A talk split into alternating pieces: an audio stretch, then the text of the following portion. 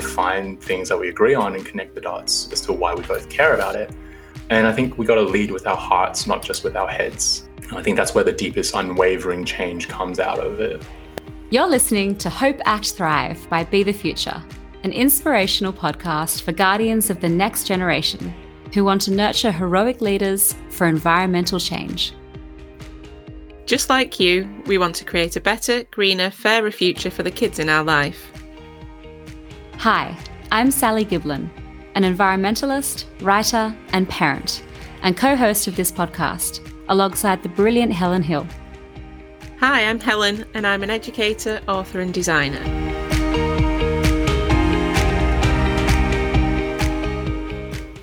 Hello, and welcome to the Hope Act Thrive podcast.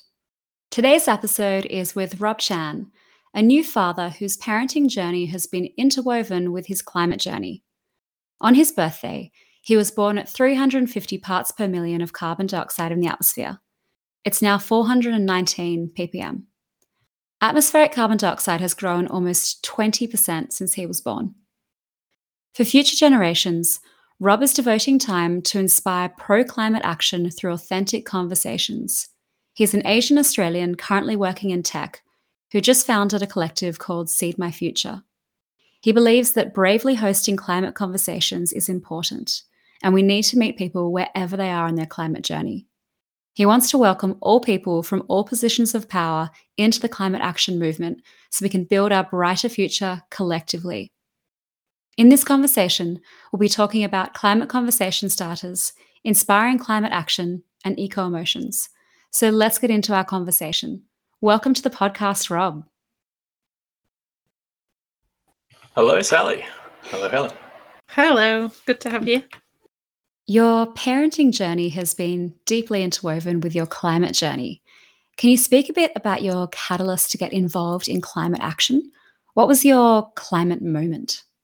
My climate moment, yes, I remember it vividly. It was a morning in 2019 when we had uh, come back to Sydney. Uh, we had recently relocated to California that year. And in that morning, it was already hitting 42 degrees Celsius.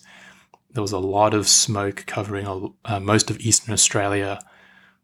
We realized that we were witnessing the largest bushfire in recorded history, and that sparked a conversation between my wife and I around what we were learning in the climate space, um, listening to the science, understanding how um, policy has an impact, how these systemic changes are important.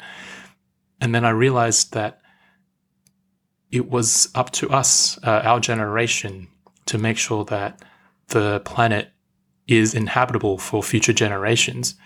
We could no longer ignore it uh, because it was in front of our eyes. And it took this extreme weather event to realize that we couldn't be theoretical, we couldn't be academic about it, and that we got to take action too. And so since then, I've been navigating my climate journey uh, around individual choices, individual votes, our household decisions, what we could be doing in our um, careers. Um, all these things matter.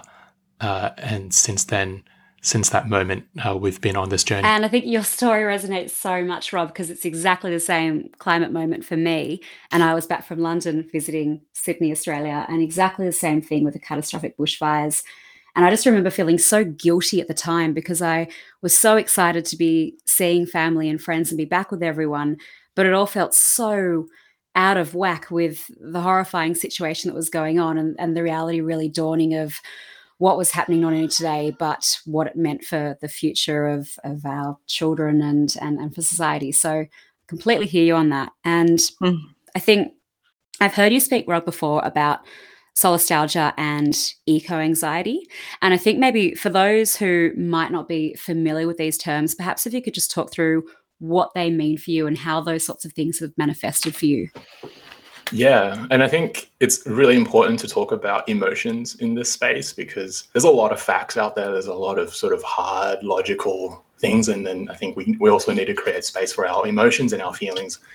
That December 2019, that was solastalgia to me. It was uh, pain experienced uh, when I realized that this place that I used to call home, or I, I, still did call home, was under assault. And those extreme weather events, fire, floods, droughts, hurricanes, and it could even be sort of human uh, created changes, destructive extraction mining, for example. That sort of sense of belonging to a place and being shaken at its core um, by it, that sort of dislocation, that homesickness of it, that's what solastalgia means. That in the moment that um, we lose a sense of ourselves uh, and the place that we uh, identify with.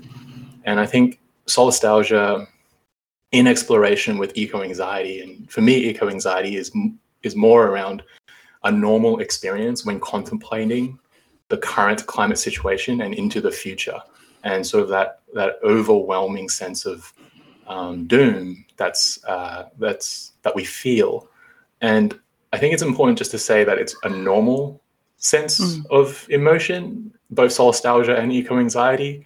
It's a it's, it's a complex web web of feelings that cause us to think about the future a little bit differently, and uh, we should you know cr- make sure that we explore these emotions and understand why they change how we think about the future a little bit. Whether it's you know not going to school on Fridays and striking, or you know why we think we don't need to save money for our retirement someday because we may not um, enjoy it. Or um, you know in the uk I, I, read that there were folks that were birth striking and forgo having children. And so we act differently into the future and our anxiety um, that comes from that uh, we need to navigate those normal uh, emotions and feelings yeah, and something that it's, it's funny you say make that comparison actually, because one thing that just came to my mind was obviously there's been the bushfires in Australia, but you also have significant ones in uh, the USA, obviously in California. And how have you seen people respond to these? Are they starting to see the the urgency in those areas? Um, and is there a difference between US and Australia? Do you think? Uh, yes, I think the conversation around weather, I think some of the time, not all of the time, is the link to um, human caused climate change drawn. Mm. And so I think we have really um, unfortunate moments where we can have this dialogue and have this conversation, but not all of it is centered around um, how we should be fixing the mm. situation at its root cause. Uh, and so I think you know we do talk about it and people are awakened because of it. If we say you know 2020 um, a pandemic occurred then that was a um, powerful moment to see how people could react to something that um, people you know needed to react to. Mm. and i would say that um, we, we we are having conversations and people are being awakened to it. And i think that's that gives a lot of hope. Uh, and one thing that i wish we didn't have to do is uh, we could empathize with you know other people in other parts of the world that are experiencing this on a daily basis uh, and not just our homes as well. And i, I often think about that like uh, what happens if i wasn't in sydney on that day um, celebrating with f- um, friends and family?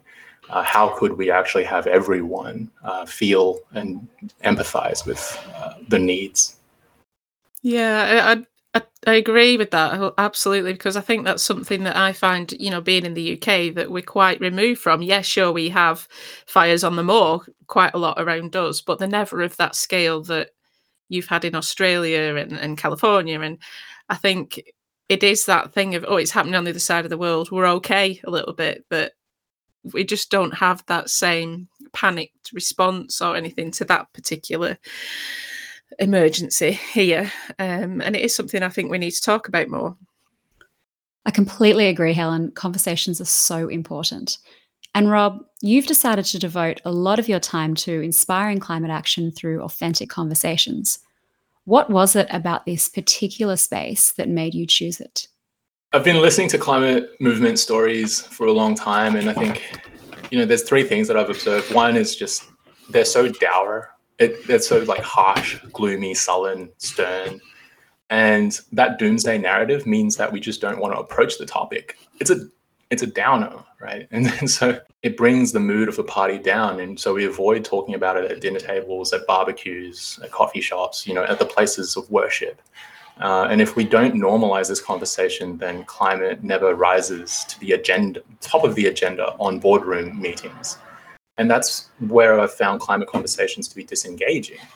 Uh, second thing is, for me, I found it important to have these authentic conversations because it helps us demystify the jargon around climate. Often it just takes so much time to really understand any like field deeply. And for most of us, we don't have that time.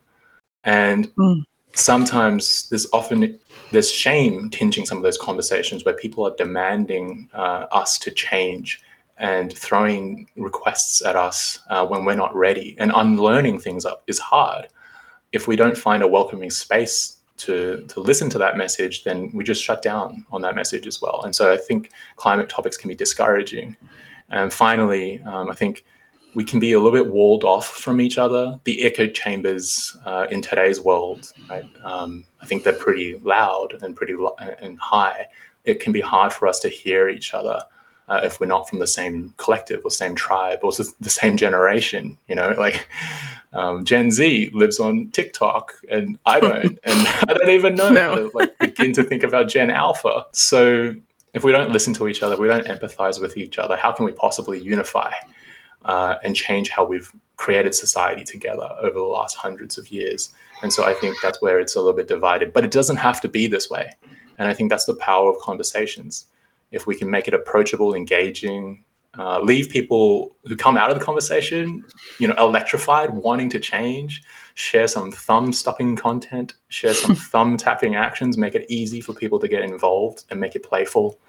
Uh, and if we can bridge and cross these echo chambers, and it begins with listening to each other, then I think we can welcome other groups and other tribes into the space so that we can truly change the systems that uh, have caused this. So, so just leading on for that, then, Rob, how do you think we make these conversations more hopeful and inspiring? How do you think we, you know, try and meet people where they're really at to then inspire that action and help people on that journey? I think it starts with listening. Where people are on the climate journey, we have to do, do the work of listening to where they are. And I think far too often we just sort of speak at people and then wait for our turn to speak. And if we do that, we don't hear each other's needs. Really, what is it that we need from each other? We got to find a place of agreement uh, and then build the conversation from that. And once we do that, then you know really connect the dots as to why we care about this one thing, whether it's the future generation or whether it's um, the survival of our business and how we need to transform or what it is that our citizens are demanding of us. We need to find things that we agree on and connect the dots as to why we both care about it. And I think we got to lead with our hearts, not just with our heads uh, as well, because I think that's where the deepest unwavering change comes out of it. Um, so I think it's important that we listen um, to people wherever they are on their climate journey, find shared values, and then uh, build examples of how people are making a change in the world because because people are really making a change in the world and helping decarbonize our society. And if we point out that you know this is happening and we can do it too then it gives us that agency as well. Uh, and and i think the final point is we, we also got to remember we don't need to hold conversation with everyone in the world. Um, the yale um, program on climate change communication sort of maps out these six personalities those of us that are alarmed, um, those of us that are concerned, cautious, disengaged. Some of us are doubtful, some of us are dismissive. And I think we just got to remember where we need to deploy our energies most. We don't need to hold conversation with everyone, uh, unless, of course, you're a, an atmospheric climate scientist and the world is listening on Twitter, um, and, and you know you need to respond. But um, remember that you know you are um, you also have limited energies, and you should um, have conversations with those that can uh, that are listening to you as well. Yeah, I mean, there's so many parallels with other areas of life as well, isn't there? Because a lot of these themes are running through stuff I talk about around running a business and things as well, and you know, finding your values and putting your energies where where they're going to benefit you most. There's so much we can adapt from other areas of life, really. Where do you see some of the biggest opportunities for climate action coming from? I think it's in that same conversation. The biggest opportunity is to make it fun and yeah i think that's that's where the climate movement has been lacking uh, it's it's just a good pr team a good marketing team to make it fun i think culture leads change you know not politics not economics but culture leads change and i think if we're if we can share stories about what's happening um, from a cultural perspective, then then I think it's amazing. Like, okay, take take for example, like these are some fun stories, fun climate conversation starters, just in the realm of music. Um, the Norwegian pop icon a-ha, famous for the song "Take on Me," in 1989, the year that I was born, they were leaders in EV um, activism. Uh, Oh, and wow. now Norway is the largest adopters uh, of battery electric vehicles in, in the world. Uh, Yeah. credit has to be given to their activism, right? They, they, they drove through boom gates, parked everywhere, um, didn't pay any fines to the government, all with this privately electrified, very small Fiat Panda that had a 45 kilometer range. And they did this because they wanted to say, hey, there's a better way out here. And so the pop icons, a-ha, uh, Magne and Morten, they, they did this 32 years, 31 years ago, 32 years ago. And it, it- it's amazing. Uh, did you know Pitbull, Mr. Worldwide, a rapper, released a song in 2012 called Global Warming? Great song. Oh, right. No. Um, K-pop.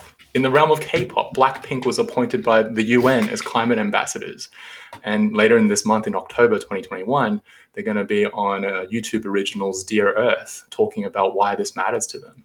Billie Eilish, um, in 2019, in all her concerts, banned plastic straws, encouraged people to bring their refillable water bottles um, to to fill up at water stations. And if you go on YouTube now and just uh, look at the song "All the Good Girls Go to Hell," which is a song around climate um, change and the California situation, you can see the captions below. Um, you know, right now there are millions of people all around the world um, begging our leaders to pay attention that our Earth is warming at an unprecedented rate. Ice caps are melting, our oceans are rising, our wildlife is being poisoned, and, and forests are burning. Make your voice be heard. And so we have all these cultural icons that are trying to get that message out. And I think, you know, we need to center some of that creativity in arts and fun and, you know, not hide it as well. Uh, It's, it's a serious conversation that needs to be had, and we should also have it too. Um, and, and I think that is the biggest opportunity for climate action. I love what you're saying there, Rob. And I think it's so true about culture being the way that can lead it forward and just making things more fun, more inspiring, more engaging. And I think to lead from that, then, what do you think the future could look like if we actually get this right? And what can we make the world like for future generations? Because I don't think there is enough conversation around what the world could be, how much better and greener and fairer it could be if we do things well. So, what's your vision? Oh, Sally, that's a good one. these, are, these are really good questions.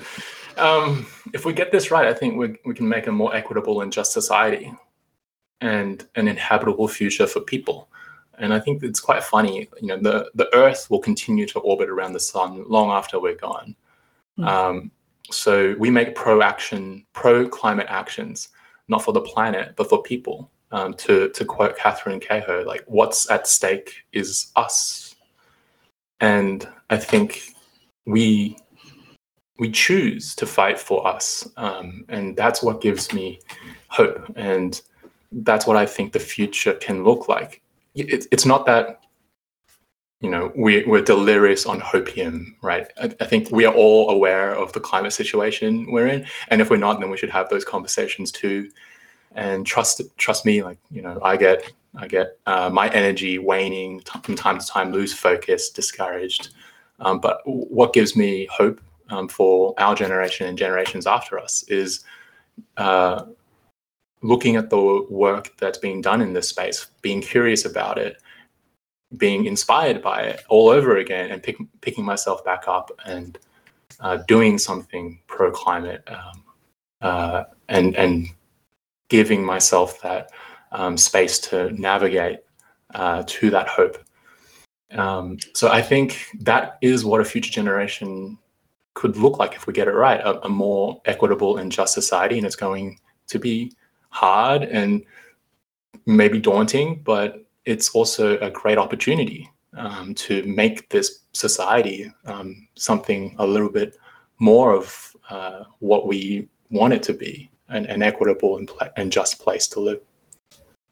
Yeah, so right. And it's certainly something you need to fight for. And obviously, you've become a parent recently. What would you tell guardians of the next generation? So, not just the parents, but the teachers, the carers, the extended family, anyone that is looking after the, the next generation?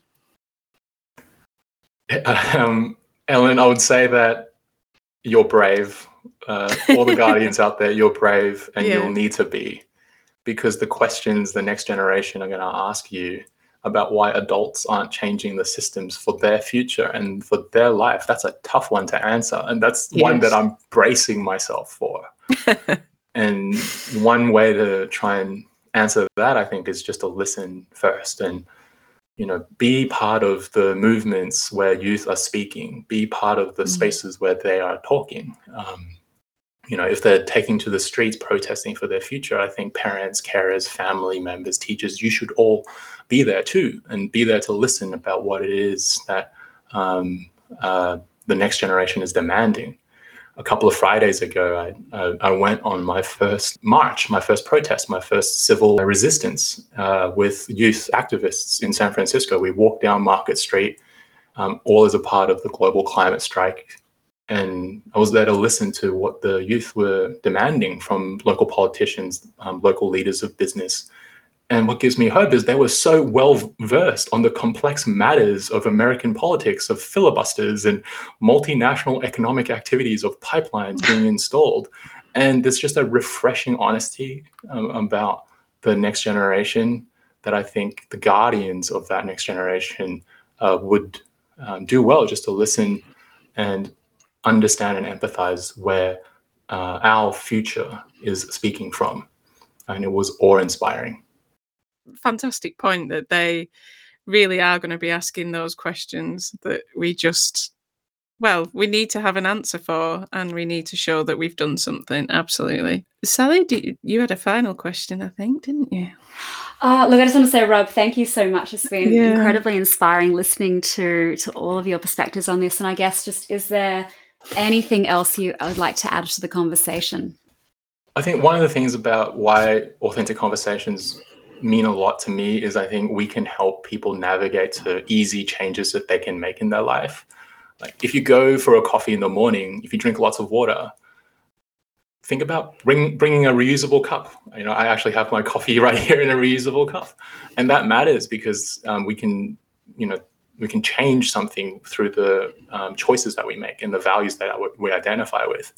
You're thinking about changing your car, maybe buy secondhand, buy an EV, or use public transit, or bike, or mm. walk more. Um, if you don't know if your household electricity has been has is switched to renewable energy, then then we can uh, check it out together, um, and we can show you how to do that. And I think that's important uh, conversations to have with family, friends, neighbors, and colleagues um, to make it easy to change and also desirable to change. Uh, and I think that's uh, what we need more of is our collective uh, actions uh, expressed through individual, uh, authentic conversations. And I think one of the biggest mm. things with individual action is that it can create those ripples. And, you know, people just even seeing others doing things, it even opens it as a possibility. And, you know, I know I've been plant based for a couple of years now, or at least predominantly. And even without proactively talking about it or trying to encourage others to switch, when people see you eating those foods or ordering those things or making those recipes, it just starts conversations and opens up people even thinking about perhaps eating less meat, you know, as an example. And so, even though sometimes it can feel like those smaller actions you know, uh, microscopic on the scale of reducing the carbon emissions, actually, in terms of people being able to make ripples of change within their communities, they can have a really large impact. Yes, yes. Psychologists call this dynamic norms. Um, mm. Individuals mm. who do something and show others around them that they're doing that it signals that hey this is like a this is like a current trend. This is something to get on board with. It seems like a pretty good idea. And so i've been eating um, more and more plant-based because of um, friends uh, who have chosen to live um, this way. And these people look like me sound like me act like me. Maybe i can do it too. And not only is it you know, is it is it possible that people are doing it as well? And I think that sort of uh, realization that our ripples matter, and in a way, we are all influences in the world around us, um, reducing uh, the distance between uh, what it is that we can do and what it is that we are doing just helps our friends and our family um, uh, identify with that too. And so that's so powerful. Yes, we oh, are all definitely. influences. Yes, because I mean, even on our estate, we live on quite a new build estate with um, a, a, lot of houses on it. But it was only when I posted something about starting Be the Future that one of the neighbours commented to me about, oh, well, I've started trying to cut plastic out and I'm doing it this way. And she gave me loads of tips. And then the next neighbour joined in and, oh, well, I'm doing this and that. And it's ended up with a nice little group of sort of four or five of us that share tips and look at this company and buy this from here. And it's suddenly gives you that sense of not doing it on your own. And I think that is so powerful. And it certainly helped my mindset towards it. And I think we all need that so much. We need that community and to know other people are caring and wanting to make change too. And yeah. I know, you know, even seeing my family deciding to learn different you know meals to cook or interested in changing to renewable energy and you start to just see and and it kind of helps because then yes they are able to also provide recommendations and there's more support when you know sometimes you'll encounter people who you know don't want to make the changes or don't agree um, or aren't quite aware and that can be a struggle sometimes. It's wonderful just to find more and more people who really want to shift forward and make those changes. It really helps to keep up that action and keep up that positivity and hope too like we were talking about before. I leave today with hope uh, actions and I thrive to it. Thank you all. oh, hey. Love it, Rob. uh, yeah.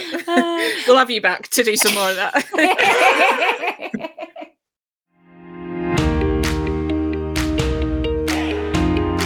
Thanks so much for joining us this week. We really hope this episode inspired you.